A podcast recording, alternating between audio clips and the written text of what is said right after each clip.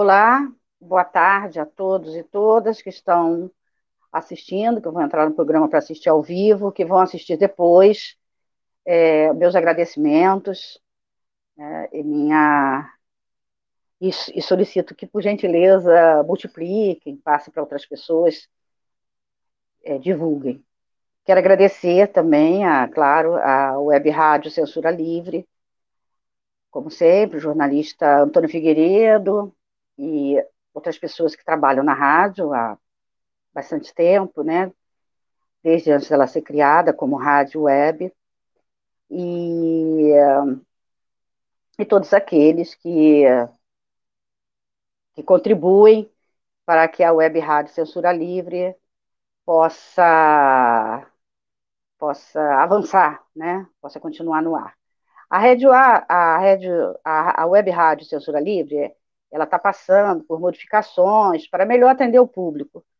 Tem novas formas de mídia, enfim, está todo no processo de, de modificações, né? Para melhor, né? Que bom. Também o grupo né, Debate em Perspectiva, isso é um programa. O programa Debate em Perspectiva, né? Que eu apresento, ela, ele está mudando também a sua, a sua configuração essa discussão da mudança da configuração veio. A, nós começamos no, meu, no grupo de pesquisa que eu coordeno. A configuração anterior, para quem já assistiu antes, para quem veio ao programa, né, para quem compartilhou, compartilhou do programa, era ter convidados, né, era ter convidados. E eu era a apresentadora que é, fazia perguntas, enfim, dos candidatos. Nós não pretendemos mudar esse, é, pretendemos manter esse movimento de trazer candidatos em alguns programas. Em outros eu vou discutir alguns, temas, alguns temas escolhidos por nós e que também podem ser sugeridos por vocês. Podem ser sugeridos para aqueles que conhecem o meu e-mail, adirluz.gmail.com, ou também para o e-mail da rádio, que com certeza é, o Antônio me passará, sugestões de temas. Então, tanto nós como aqueles que nos ouvem, ou estão ouvindo agora, vão entrar depois, é, também podem sugerir temas. Então, o que nós é, estamos é, planejando e o que nós estamos é, executando é uma nova configuração, dessa maneira. Trazer convidados, sim, mas eu também fazer alguns programas discutindo alguns temas. O último convidado, né, para quem assistiu, para quem lembra, para quem viu depois, foi o doutor é, em História das Ciências, Miguel de Oliveira. E foi precisamente no dia 12 do 12. Hoje é 13 do 3, né, dois meses sem que o programa viesse para o ar. É, e devido, assim, às situações pessoais que nós atravessamos, é, e o mais importante, né? Durante esse período, nós discutimos muito, quem? Eu e o grupo de pesquisa, discutimos muito, avaliamos uma série de coisas que seriam importantes reformular e ações que nós teríamos fôlego para manter diante da conjuntura que todos nós estamos vivendo, que é a questão da pandemia. Né? Agora, também, né, nesse momento, além de voltar nossa parceria, né, já, já voltamos, já estou aqui, é que é de fato, essa parceria é de fato, uma parceria que ganhamos ambos os lados. no meu entendimento, ganha a web rádio, né, censura livre, e ganha também a linha de pesquisa que eu faço parte, que é linha de pesquisa intelectuais e educação no mundo ibero-americano. Essa linha de pesquisa tem outros pesquisadores que têm os seus grupos. Né? A linha de pesquisa não tem coordenação, eu coordeno o grupo dentro da, da linha que eu estou um grupo. E ela pertence ao diretório é, Intelectuais e Poder no, no Mundo Ibero-Americano, que é liderado, precisa ser liderado, ele está é tá registrado no CNPq há, há muito tempo, ele precisa ser liderado, e ele é liderado pela professora catedrática da UERJ, Maria Emília Prado, que hoje se encontra em Portugal. E eu quero também é, dizer que, que a Maria Emília é uma liderança ímpar, né? É uma pessoa que discute, que fala, que, enfim, que não impõe, na verdade, muito pelo contrário, está sempre pronta a que o diretório fique cada vez melhor através das suas linhas. Então, essa, esse programa no meu no diretório, no meu currículo Lattes, que é uma representação de mim, não sou eu, ele faz parte como parceiro, tá? O título dado a esse programa, ou seja, eu enviei para muitas pessoas, enfim, pedi para enviar para outras, é, é Pandemia e Sociedade. Sendo claro que nós não somos os primeiros a levar é, essa discussão. Né? Nós estamos há um ano completo em pandemia, né? uma pandemia que atinge o mundo. Então, as discussões têm sido nas mais variados, é, ou lives, ou rádios, né? web rádios, enfim. E muita coisa tem saído a respeito disso. Então, nós não somos os primeiros. É, mas nós vamos tratar essa, é, esse tema numa perspectiva que nós conhecemos bem. Ele pode ser tratado por diferentes perspectivas, econômica, é, é, sociológica, pode ser tratada por N é, é, perspectivas. Né? As mudanças no mundo, a questão do capitalismo, tudo isso pode ser tratado, mas nós vamos tratá-lo a partir de um tema que nós conhecemos muito bem. Porque sociedade, botar sociedade aí no, pandemia e sociedade, sociedade é um conceito complexo, muito complexo, podendo ser analisado a partir de diversos ângulos. E nós escolhemos um para para boa tarde, Rosinha, para para hoje discutirmos a partir de um ângulo, tá? Então, nós estamos todos nós, o mundo está vivendo e se confrontando com a pandemia que se apresentou e se mantém, né? É, é, e se mantém, e se mantém é, de uma forma cada vez mais, no meu entendimento, no entendimento de, de acho que do mundo, cada vez mais é, perigosa, cada vez mais, cada vez mais a ciência avança, claro, mas cada vez mais nós temos é, número de mortos altos, número de, número de infectados altos, né? Atualmente a pandemia não, não atinge só de uma forma mais forte os chamados idosos, que isso é uma discussão para um outro programa, né? mas atinge também pessoas mais jovens e até crianças, adolescentes e crianças. É, o 2020 passou, passou e estamos aí em 2021. E aí, durante esse período, quem tomou a frente das discussões, é, das, é, das ações, a ciência, né? Tomar à frente da ciência como um todo, tomar à frente as, as, os epidemiologistas, os microbiotecnologistas, os pneumologistas, os matemáticos para fazer projeções, médicos e enfermeiros intensivistas, médicos e enfermeiros na linha de frente, funcionários do lixo hospitalar, mas as, aqueles pesquisadores que tomaram a frente foram aqueles que precisaram, nunca, eu, eu penso assim, né? Como um tempo curto, como eles se debruçaram, estão se debruçando cada vez mais para conhecer aquilo que eles não conheciam, porque o vírus era um vírus desconhecido, né? Cada vez eles estão conhecendo mais, né? Cada vez eles estão avançando mais. Agora vocês pensem isso, que é o que é né? que eu quero compartilhar com vocês, pensem em uma situação dessa, que é devastadora no mundo, né? É, o mundo lida com ela, é só a gente pegar um mapa, né? é, tem um mapa, por exemplo, se vocês colocarem lá, é, coronavírus Europa, vocês vão ver um mapa, né? onde tem menos, onde tem mais, onde já já está na segunda, terceira vaga, vaga é português, né? na segunda ou terceira onda, os cuidados, tudo isso está lá né? E foi realmente é, é, muito sério. Então, vocês imaginem uma situação dessa, né? Que mudou a vida de todos, mudou a vida de todos. Né? Nossa vida foi mudada, os projetos foram, foram, projetos foram abandonados, né? projetos foram adiados. A nossa vida realmente mudou. Eu sei que é, às vezes é doloroso a gente pensar isso, né? Que a nossa vida mudou. E não é à toa que às vezes a gente rememora o passado, né? O passado se volta como, como alguma coisa para nós lembrarmos e termos saudade. E é normal que tenhamos isso. Eu acho que é claro.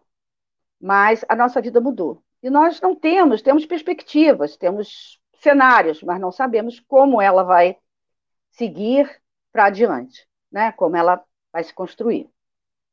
Então imagine isso num país que é o nosso, mas não é só o nosso, que tem um projeto político de extrema direita, né? Com sua face, porque a face que se apresenta, né?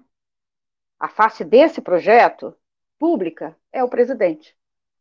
A face pública tem várias, mas a face que se apresenta é a do presidente da República. É a face mais importante. Né? Então, imagine um, o quanto é custoso, o quanto é, às vezes, desesperador, às vezes é inquietante, às vezes é desanimador, né? que o nosso país, Brasil, né, tenha essa face que nega a ciência, desmonta as universidades e centros de pesquisa, ri das mortes, sabendo nós que muitas poderiam ter sido evitadas. Né? É, e que, dentro do combate à ciência, combate duramente as ciências sociais e humanas, dentro da qual me encontro. Que ameaça os governos locais, caso aplique lockdown, né, é, ficarão sem, enfim, tem ameaças financeiras. Um país que, com argumentos populistas, abre escolas públicas e particulares, né? abrem escolas públicas e particulares, insistem no presencial ou dizem que a família, entre aspas, pode optar pelo híbrido. Um país tão desigual, um país tão diferenciado, um país onde a, a, as famílias abaixo da linha de pobreza aumentaram, né?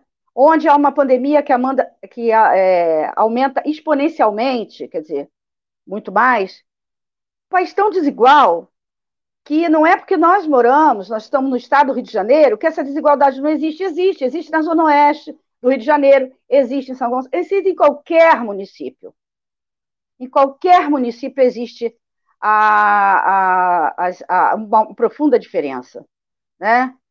E mais, as aulas remotas, né, sempre com a insistência das aulas presenciais, presenciais, né, elas, elas, elas na verdade, elas também sofreram muito, né, caíram em cima dos professores. É, a questão tecnológica, a utilização da tecnologia, sem que esses, sem nenhum, sem nenhum processo, né, de quê? de domínio da tecnologia. Então, os professores tiveram que é, dominar aquilo que eles não dominavam da melhor maneira possível. E alunos que sem acesso. E sempre com o argumento de que as famílias é, precisavam, que as crianças tinham fome, até com ameaças bastante, é, no meu ponto de vista, bastante é,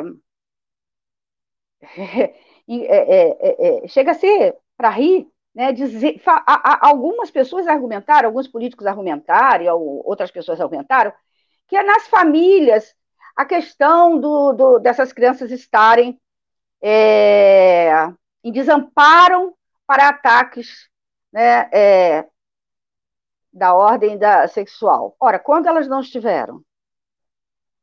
Quando que é que elas não estiveram? quando qualquer um de nós não está. Né?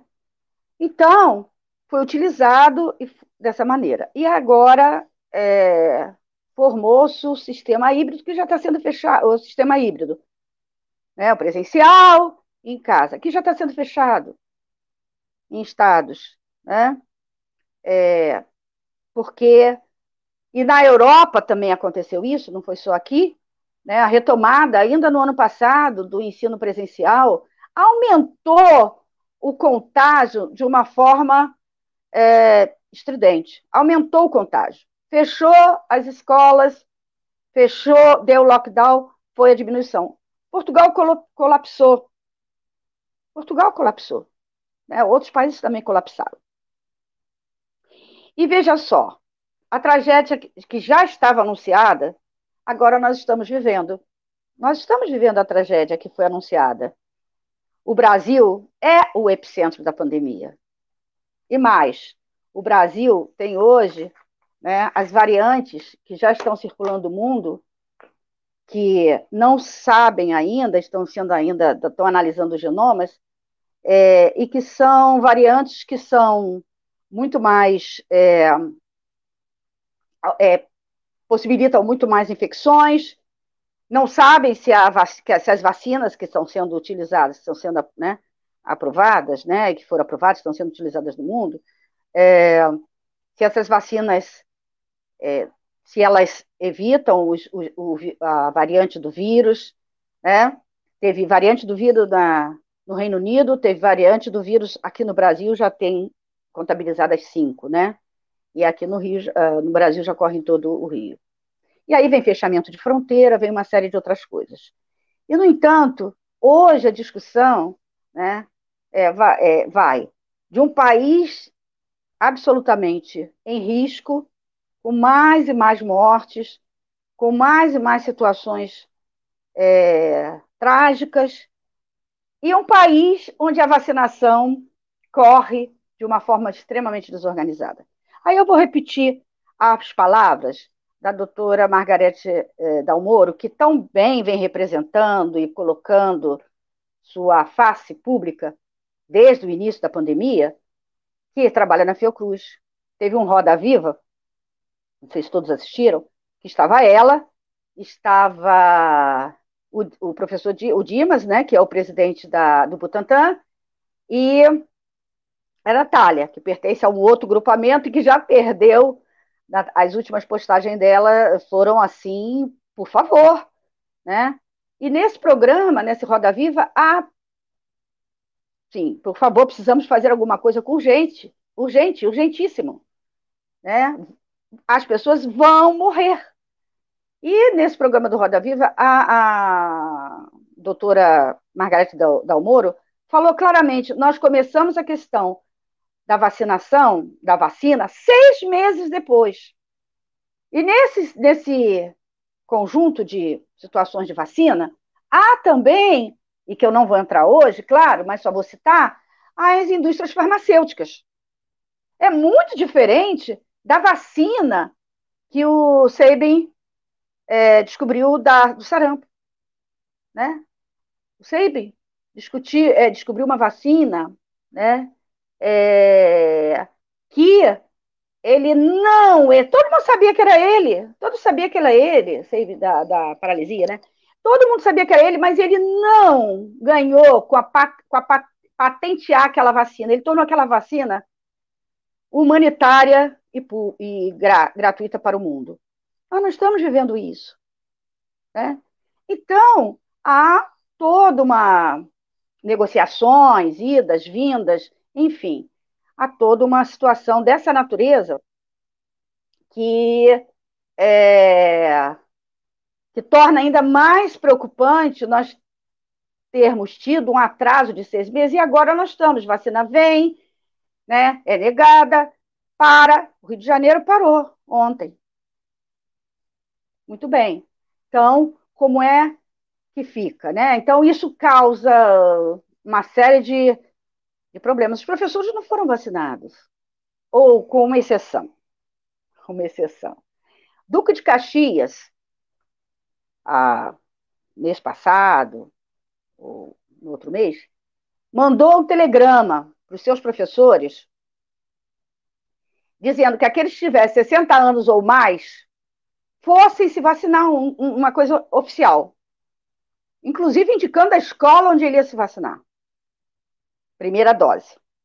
Depois da confusão de vacinação na rua, uma coisa assim. Os professores foram, tiveram a primeira dose. Uma semana depois, esta mesma prefeitura diz que começa as aulas presenciais com uma dose de vacina, sem as, as escolas estarem em plenas condições de uso.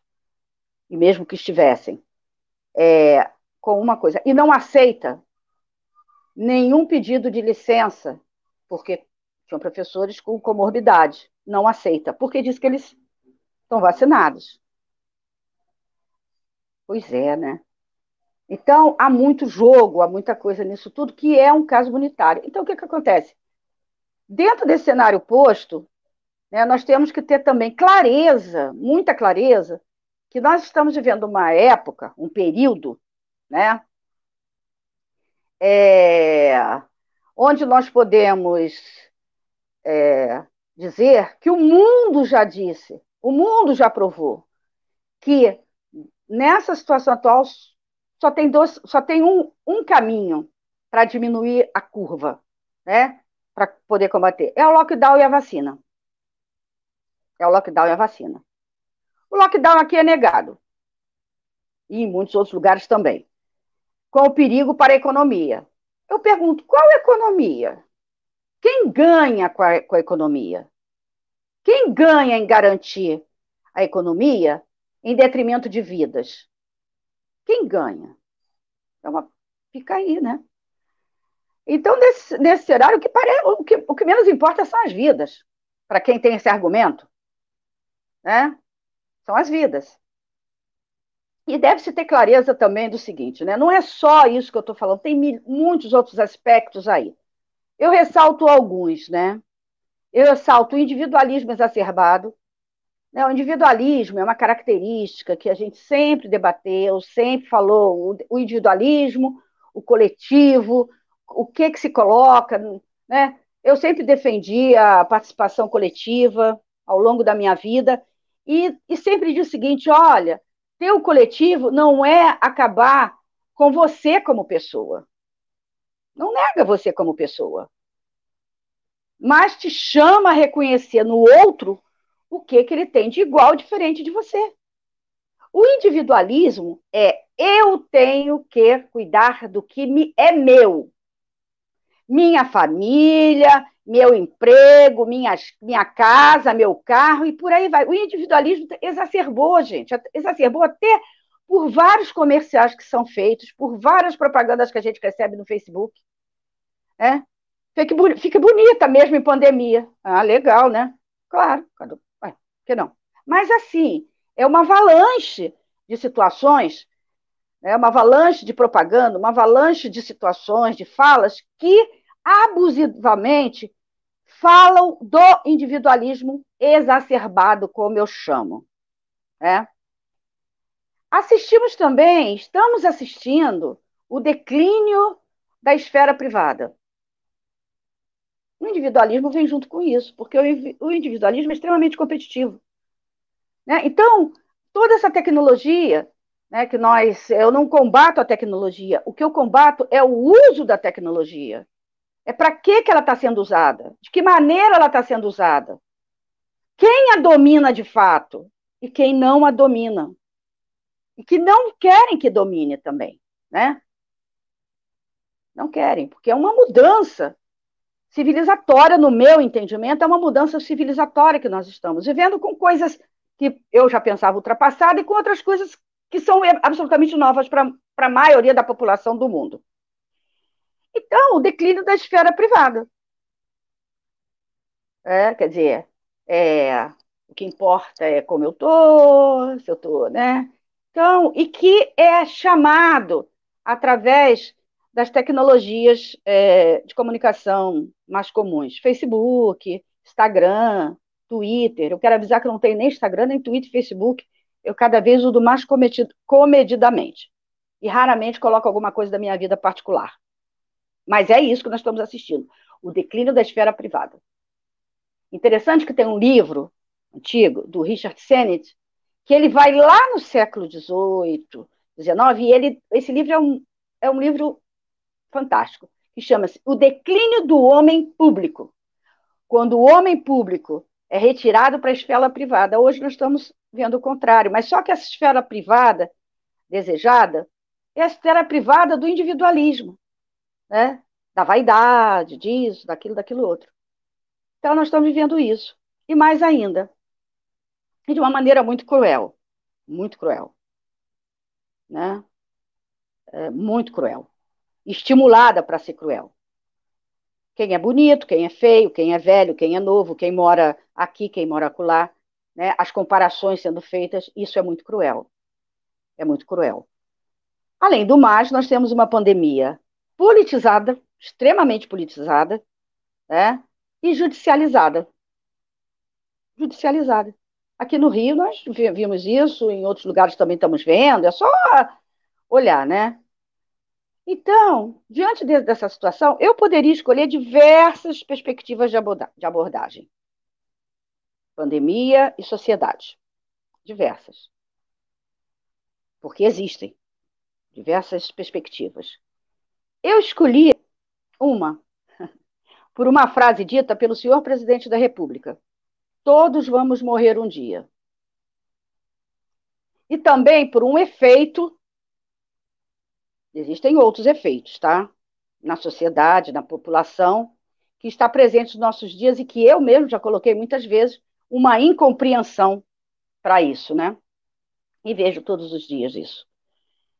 É, é, seja em artigos, seja em, é, em textos pequenos, que é a, banaliza a banalização e a indiferença por tantos mortos.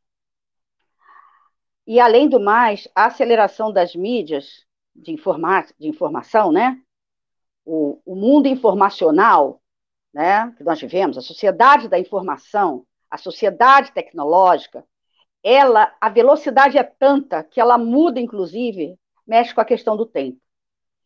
E produz também o esquecimento. O que é novidade hoje, amanhã já passou. De um mês atrás já está esquecida. E aí eu optei pelo viés, discutindo a questão da pandemia, do comportamento, do comportamento diante de mortes, das muitas mortes, e diante do esquecimento. Antônio, pode botar a primeira foto. Pois é. Essa foto que vocês estão olhando, né?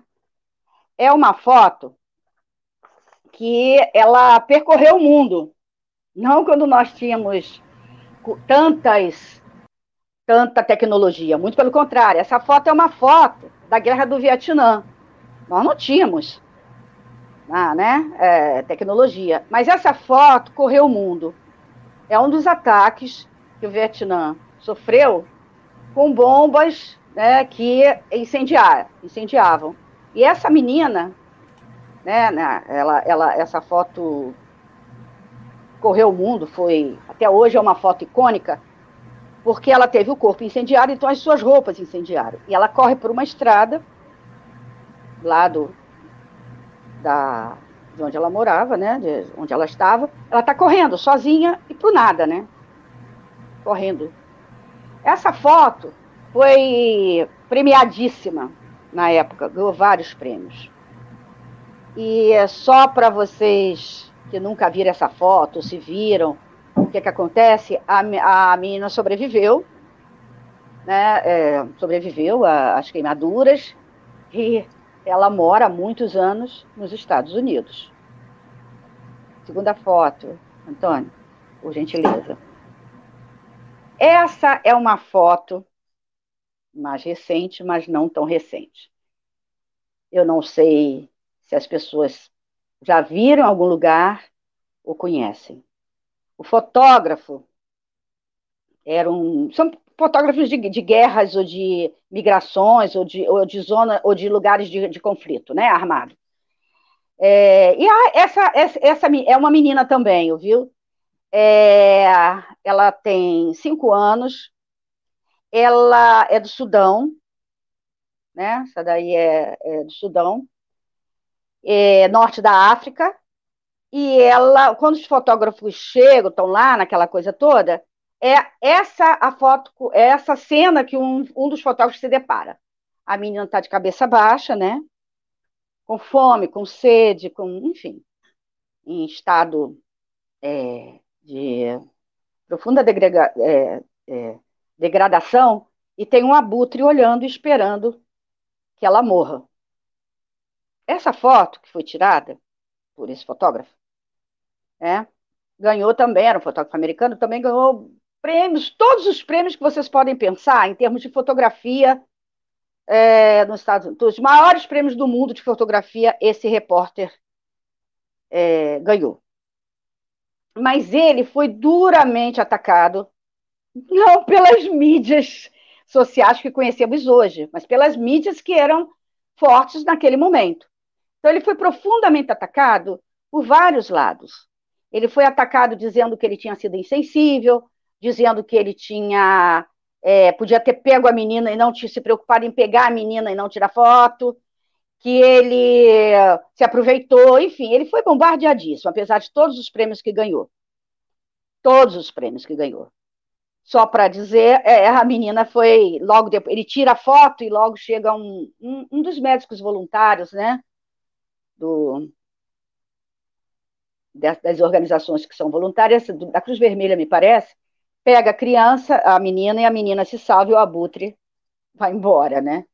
A menina se salva também, passa por um longo período, porque ela estava num estado crítico, e o fotógrafo é, é duramente bombardeado. O fotógrafo tinha uma, era bem diferente, por exemplo, do, do piloto que lançou a bomba de Hiroshima e Nagasaki. O piloto da bomba de Hiroshima e Nagasaki também destruiu cidades civis, né? também destruiu, matou é, mulheres, velhos, crianças, todos. Né? Hiroshima até hoje tem é, lugares de para que não se esqueça, para que não se esqueça. Né? O Japão tem isso muito forte, para não esquecer. Né? E ele, aos, ele morreu em 94, com 94 anos, e ele aos, sempre disse que não se arrependeu de ter lançado aquela bomba, as bombas, e que se tivesse que fazer, faria de novo. Foi diferente desse, desse fotógrafo. Esse fotógrafo ele se suicida. Ele não aguenta a pressão, a pressão, e apesar dos colegas tentarem ajudá-lo, ele se suicida. A última foto. Pois é, essa é todo mundo conhece, porque essa é dos nossos tempos midiáticos. essa foto é dos nossos tempos midiáticos e que já está também começando a ser esquecida. Essa foto é da família que sai da Síria, tá? Tinha uma posição na Síria, né? Tinha educação, tinha uma série de coisas. Mas há uma a guerra, todo aquele ambiente, né? Da, daquele dali estava em guerra e os pais dele, o pai dele, paga ah, para atravessar o mar e ir para a Turquia, para ir para a Turquia. E de lá eles esperam ir para o Canadá porque as irmãs dele, do pai, do pai desse, desse menino, ele, ele, as irmãs moravam no Canadá há muito tempo e não eram irregulares. Então ele tinha duas irmãs no Canadá. Então esse era o projeto dele. O barco cheio de gente, vocês sabem que muitos barcos naufragaram, né, nessas travessias de imigrantes fugindo dos conflitos. O barco dele naufraga perto da Turquia, né? e ele não consegue, ele se lança ao mar, ele não consegue é, salvar, né? Só consegue segurar a mulher, mas a onda, enfim, ele não salva nem a mulher, nem o filho, que é esse, e nem o outro filho. Né? O, irmãozinho, o irmão dele está a 100 metros dessa foto. Esse menino mexeu com todo mundo. Teve, me... teve foto, teve pintura, teve tudo que a gente possa imaginar e que a mídia hoje nos as mídias eletrônicas nos possibilitam. A foto desse menino correu o mundo, né? Temos vários, várias, e não só pessoas como comuns lamentando, né, a morte do menino, mas é, a figura do menino. A figura do menino lembra muito os nossos meninos, né? Os filhos, lembra. Teve gente que falou, lembra meu filho, ele está com a camisa, ele está com, com, com, a camisa, com com a calcinha de meio e, meio e sapato, e parece dormir. Esse foi o grande, o grande mote, ele parece que dorme. A fotógrafa, quem tirou essa fotografia, que depois os.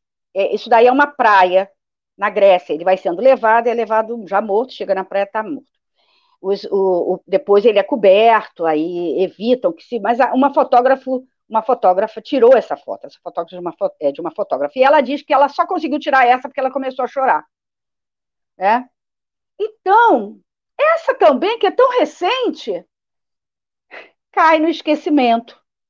Então, todas as vítimas, todas as mortes que poderiam ter sido evitadas, vão caindo no esquecimento. Vão caindo no esquecimento. Aí eu comecei a ficar muito incomodada, né? É, com esse, com essa situação, né? Eu fiquei muito incomodada. E aí comecei a pensar sobre isso, né? Comecei a pensar sobre isso. Muito. Por que tanta indiferença diante das mortes? Né? E aí eu focalizo aqui no Brasil, tá? Por que tanta indiferença? Por que banalizar tanto as mortes? Por que elas estão sendo tão banalizadas? Né? Estamos chegando a 3 mil mortos. Isso oficiais, né? E por que banalizar a morte dessa maneira? Aí eu tenho algumas, eu tenho algumas reflexões que não são definitivas, não são as únicas, mas que eu queria é, compartilhar com vocês. Existem, eu escolhi, tem vários. Eu escolhi é, duas situações. Uma é mitológica, a outra é real. Muito real. Muito real. Uma é mitológica, né? Que é o mito, que é contado em vários, vários livros, né? Grego, né? Que é o mito da luta entre Aquiles e Heitor e a busca do corpo do filho. Ora, a Guerra de Troia todo mundo já ouviu falar, né? A Guerra de Troia não foi uma guerra porque é, o irmão mais novo, o filho mais novo do rei de Troia, foi lá e pegou a mulher mais bonita. Isso são mitos. Se a gente deixar, a gente fica prisioneiro do mito. E sim, por uma questão territorial. Né? Agamenon era o rei mais poderoso e cruel, era o marido de Helena. Ele conta nessa justificativa uma forma de obrigar todos os reinos menores a se unir a ele para combater Troia, que tinha sido o único reino que era mais distante, porque tinha uma grande muralha, né? Que ele não, não ele sabia que ele não poderia conquistar. E ele vai conquistando na base da força todos os outros reis. Existia Aquiles, né? Aquiles é um semideus, e que é, a gente fala hoje no calcanhar de Aquiles. O calcanhar de Aquiles é a fraqueza. Significa fraqueza. A gente diz assim: qual é o seu calcanhar de Aquiles, Fulano? Qual é o seu calcanhar de Aquiles? Mas vem dessa, dessa, desse mito de Aquiles, que era um semideus, que era casado com uma deusa, que era uma deusa de águas, rios, né? E um humano. Quando Aquiles nasce, a mãe, que era uma deusa das águas, é, coisa, ela coloca a mão, como era costume a gente, há algum tempo atrás, e ainda é em muitas cidades né, do interior, nos hospitais mais avançados não, já se coloca a criança direto no, né, se é possível, direto para que a mãe veja, mas era segurar a criança pelos pés e levantar a criança, botar com uma mão só. Foi isso que ela fez. Então, onde você está segurando? No calcanhar da criança. Ela fica de cabeça para baixo é, isso ela faz e banha o filho naquela água que o torna invulnerável a qualquer arma. Nada o atingirá, nada o matará. E Aquiles segue a sua. E aí segue a sua vida sempre como o, o guerreiro invencível. O guerreiro invencível.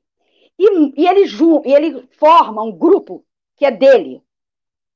Um grupo de guerreiros dele, que ele treina, que ele tem. Então, ele é uma pessoa independente. Ele não quer, ele, ele precisa aceitar. Ele não, ninguém manda ele para a guerra, até porque ele não tinha terra, ficava lá, não sei das coisas, enfim, tudo isso. Então, Agamenon pede ao melhor amigo dele, que era um rei, Ulisses, ou Ulisses, como muitos chamam, que era considerado o rei mais inteligente, mais perspicaz, mais incrível da época.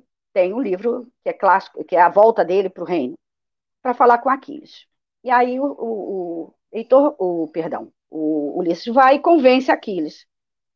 Aquiles só faz uma pergunta para ele. Diga uma coisa, quer dizer, isso está nos livros que são contados, mitológicos. Por que, que você, o homem mais inteligente, mais cheio de estratégia, cheio de tática, está servindo Agamenon. O que, que tem em você? Aí ele ri, diz assim, meu amigo, olhe o tamanho do exército de Agamenon e olhe o tamanho do meu reino. Se ele resolver invadir, ele vai destruir o meu reino. Então, eu quero salvar o meu reino. Aí, tudo bem. Aí, Aquiles, por conta dessa conversa, vai e, e vai para a guerra.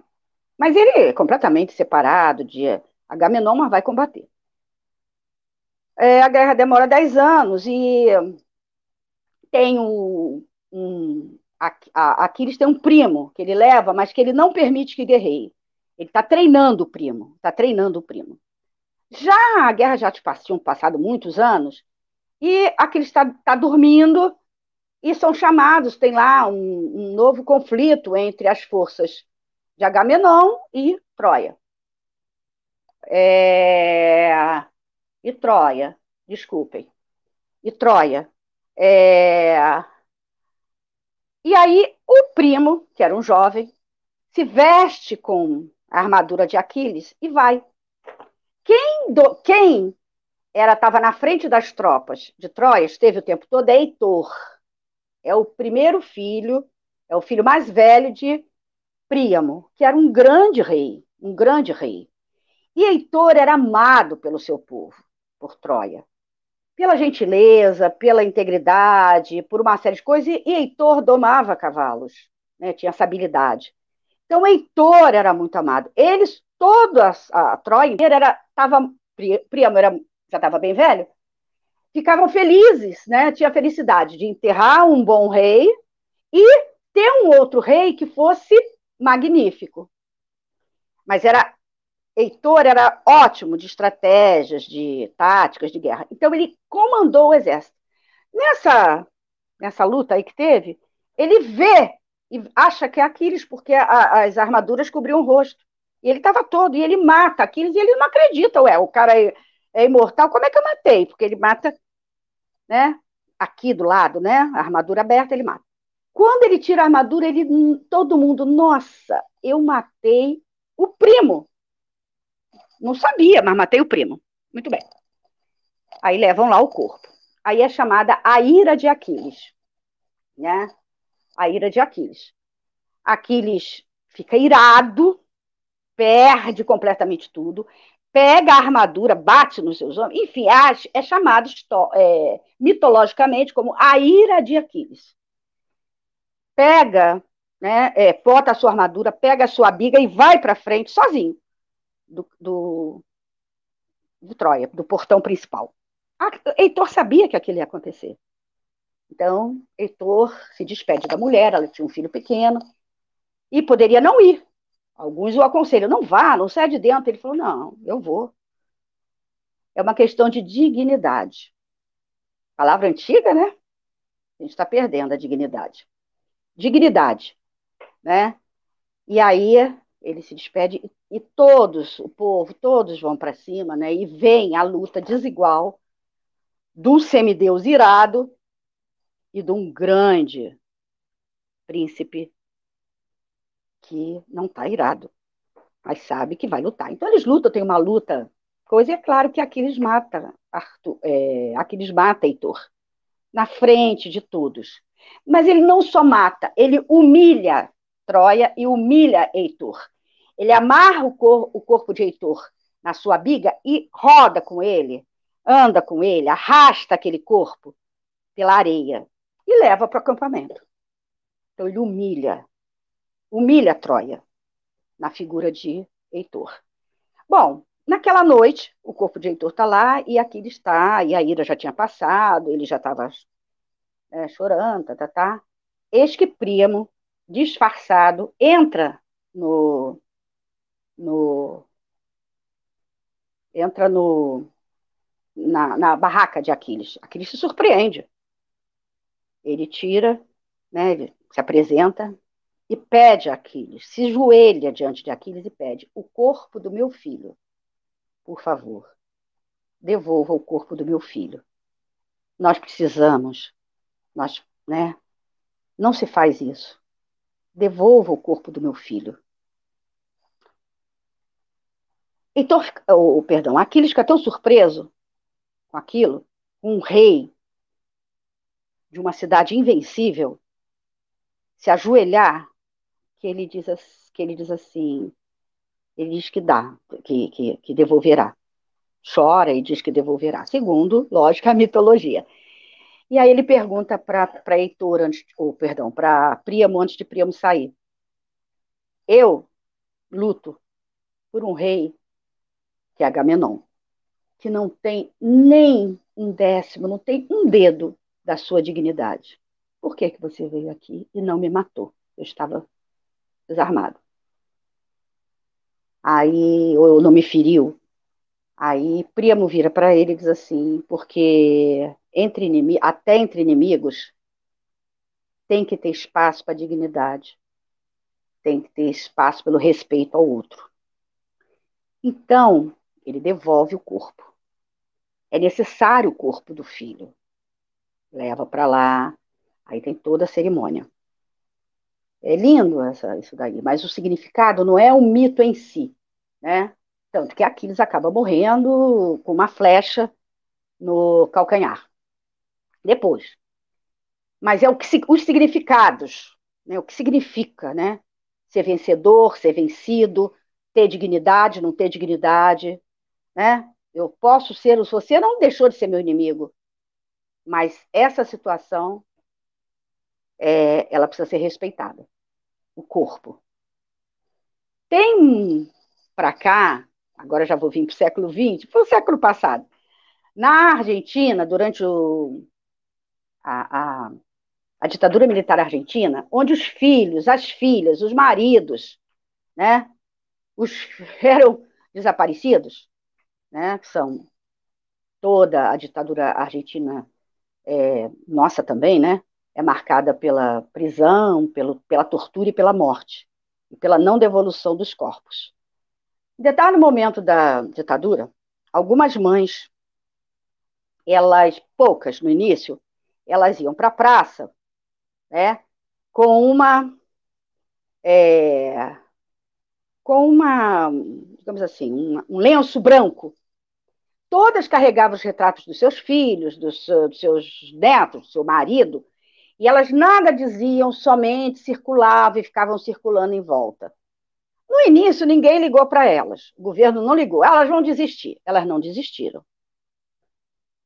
Teve, se juntaram outras.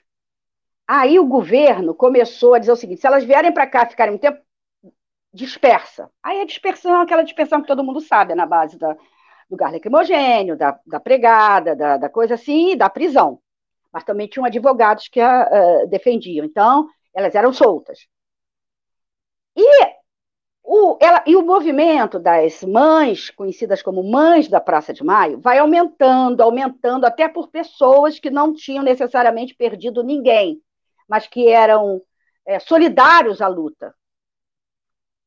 Aí o governo começa a fazer uma propaganda, uma propaganda chamando de loucas da Praça de Maio. Loucas. Elas são todas loucas. Isso corre jornal aqui, corre jornal no exterior, jornal em tudo quanto é canto. Aqui teve um monte, eu vou logo dizendo para vocês, tá?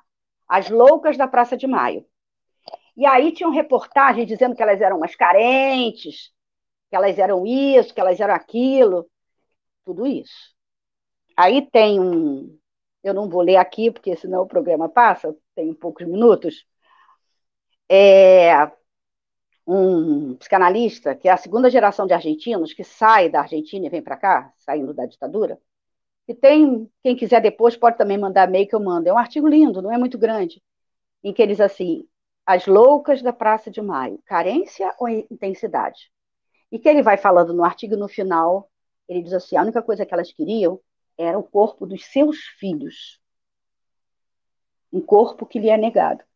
Porque os rituais, né, os rituais de é, plantear seu morto, né, os funerais, mudaram ao longo da história da, do mundo ocidental desde o século XII. Desde o século XII ele muda, já mudou muito, que eu não vou entrar aqui, ele já mudou muito. Muito, muito, muito mas sempre teve a questão do corpo. Seja, por exemplo, né? Quando queriam mostrar, assustar, para que ninguém mais fizesse aquilo. Então, olha aí ó, o que vai acontecer com você. Né? Ou a questão é, dos corpos, em termos de velório, em termos de enterro, em termos de uma série de coisas. Então, isso não é novidade. Agora, o que, que nós temos hoje no mundo? A ausência de corpos. Nós temos hoje a ausência de corpos. A simbologia do velório e do funeral. A dor do outro não é a nossa dor, não é mais a nossa dor. São tantos e tantos enterros, são tantas e tantas cruzes com número e não com nomes, que muda a própria configuração dos cemitérios. Vocês já observaram isso? Sem esquecer né, que esses lugares anônimos eram enterrados como indigentes, muito pobres. Esses são os anônimos, é a terra, é a, é a cova rasa onde não tem nome, tem número. Mas agora não. Agora todas as cruzes têm números, não tem nome. Né? Junta-se isso ao negacionismo, ao individualismo exacerbado, ao fim do mundo privado, a vidas suspensas, produz modos de pensar a vida, modos de amar, modos de ver os amigos, modos, modos de ver a morte. É preciso esquecer ou tornar-se indiferente. Não me reconheço mais no outro. Qualquer outro. Qualquer outro, não me reconheço mais. Eu acho que é, é essa é um aspecto. Essa, esse, esse negacionismo, essa, essa mudança radical, né, nesse, nesses símbolos que são símbolos importantes, porque o morto está morto, né, gente? Mas é, eu preciso ver meu corpo. E eu termino aqui vocês têm perguntas? Ficou todo mundo extasiado, ou todo mundo meu, sei lá o quê. Eu termino aqui agradecendo a quem estava aí, agradecendo a Rosa, agradecendo a, a, ao Anderson, agradecendo a Kelly, agradecendo a, a Maria do É Maria? Desculpa, eu estou sem óculos. Maria do Nascimento Silva. É isso? É.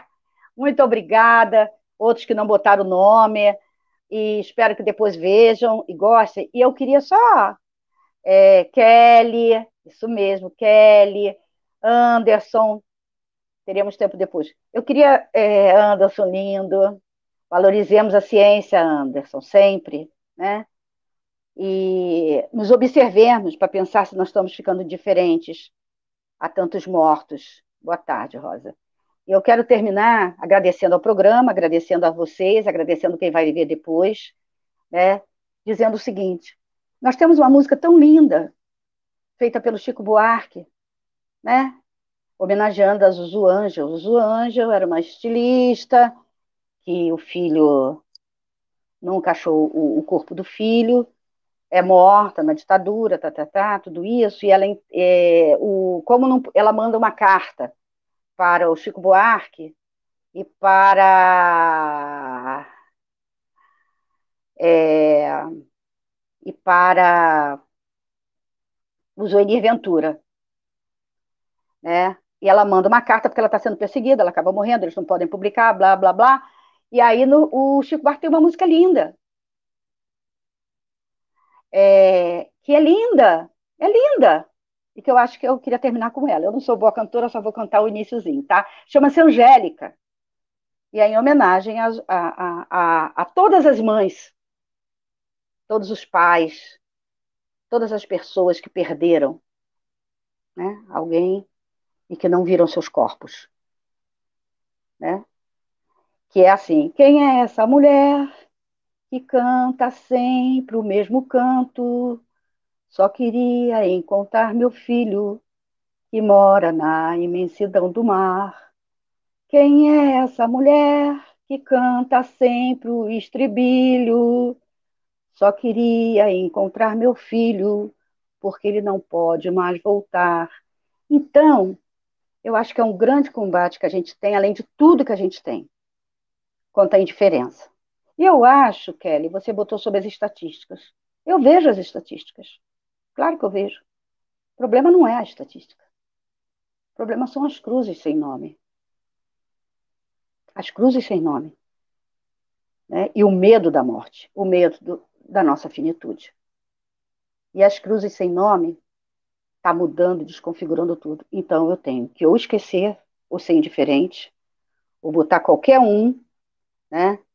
Ser completamente diferente. Então nós estamos produzindo a indiferença, eu, nós, a indiferença com o outro.